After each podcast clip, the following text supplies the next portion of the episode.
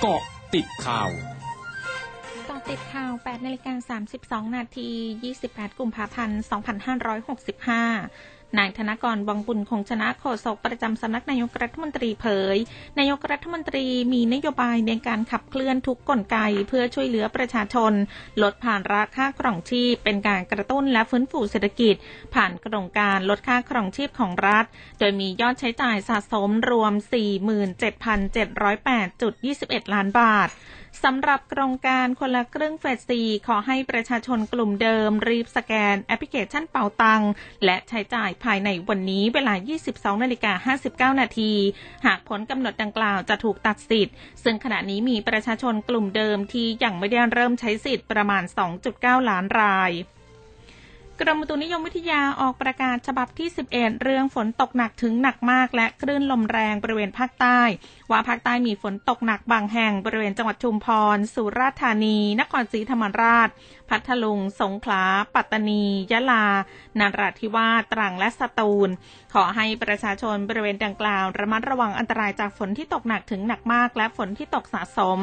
ซึ่งอาจทำให้เกิดน้ำท่วมฉับพลันและน้ำป่าไหลหลากได้ สำหรับคลื่นลมบริเวณอ่าวไทยและทะเลอันดามันมีกำลังค่อนข้างแรง โดยอ่าวไทยตอนบนมีคลื่นสูงประมาณ 2 เมตร ส่วนอ่าวไทยตอนล่างคลื่นสูง 2-3 เมตร บริเวณที่มีฝนฟ้าขนองคลื่นสูงมากกว่า 3 เมตร และทะเลอันดามันคลื่นสูง 1-2 เมตร ขอให้ประชาชนที่อาศัยบริเวณชายฝั่ง ภาคใต้ฝั่งตะวันออก ระวังอันตรายจากคลื่นลมแรงที่พัดเข้าหาฝั่ง ส่วนชาวเรือควรเดินเรือด้วยความระมัดระวัง และหลีกเลี่ยงการเดินเรือบริเวณที่มีฝนฟ้าคะนอง เรือเล็กบริเวณอ่าวไทยควรงดออกจากฝั่งในระยะนี้ ช่วงนี้ไปเกาะติดวิกฤตรัสเซียยูเครนค่ะเกาะติดวิกฤตรัสเซียยูเครน นายกรณ์ จาติกวณิชหัวหน้าพรรคกล้า และอดีตรัฐมนตรีว่าการกระทรวงการคลังโพสต์เฟซบุ๊กระบุว่าการตัดธนาคารรัสเซียออกจากระบบสวิฟมีผลให้รัสเซียโอนเงินระหว่างประเทศยากขึ้น ส่งผลต่อเศรษฐกิจยุโรปและทั่วโลกแนะไทยต้องรีบดำเนินการก่อนได้รับผลกระทบ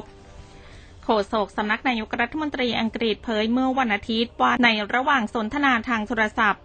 ประธานาธิบดีวโลดิมีร์ เซเลนสกี้ของยูเครน เผยกับนายกรัฐมนตรีบอริส จอห์นสันของอังกฤษ ว่าเขาเชื่อว่า 24 ชั่วโมงต่อจากนี้ จะเป็นช่วงเวลาชี้ขาดที่สำคัญของยูเครนขณะที่นายจอห์นสันระบุว่าอังกฤษจะทำทุกทางที่สามารถทำได้ เพื่อสร้างความมั่นใจว่าความช่วยเหลือจากอังกฤษและพันธมิตรจะถึงยูเครน ด้านทำเนียบประธานาธิบดียูเครนเผยเมื่อวันอาทิตย์ ว่าฝ่ายการเมืองได้เห็นพ้องกันว่าคณะผู้แทนของยูเครน จะเจรจาหารือกับฝ่ายรัสเซีย ซึ่งเป็นการเจรจาที่ปราศจากเงื่อนไข ที่ชายแดนระหว่างยูเครนกับเบลารุส ในจุดที่ใกล้กับแม่น้ำปรีเปียดขณะที่นายเซเลนสกี้กล่าวว่าเขาจะไม่เจรจากับรัสเซียในพรมแดนของเบลารุส ช่วงหน้าคืบหน้าข่าวอาเซียนค่ะ ร้อยจุดห้าคืบหน้าอาเซียน กระทรวงสาธารณสุขเวียดนามรายงานว่าพบผู้ติดเชื้อไวรัสโควิด -19 รายใหม่ 11,828 รายเมื่อวันอาทิตย์ ซึ่งเป็นผู้ติดเชื้อในประเทศ 11,804 ราย เสียชีวิตเพิ่ม 94 ราย ทำให้เวียดนามมีผู้ติดเชื้อสะสมมากกว่า 3 ล้าน3แสน20,000 ราย เสียชีวิตทั้งหมด 4,144 ราย ฆษกสำนักงานบรรเทาภัยพิบัติแห่งชาติของอินโดนีเซียเผย ทีมเจ้าหน้าที่กู้ภัย พบศพผู้เสียชีวิตจากแผ่นดินไหวขนาด 6.2 ที่เกาะสุมาตราเมื่อวันอาทิตย์ทำให้จำนวนผู้เสียชีวิตจากเหตุดังกล่าว อยู่ที่อย่างน้อย 11 ราย บาดเจ็บเกือบ 400 คน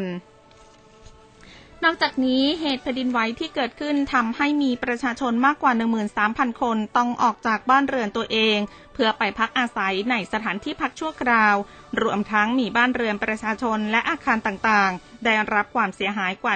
1,400 หลัง ทั้งหมดคือกอติดข่าวในช่วงนี้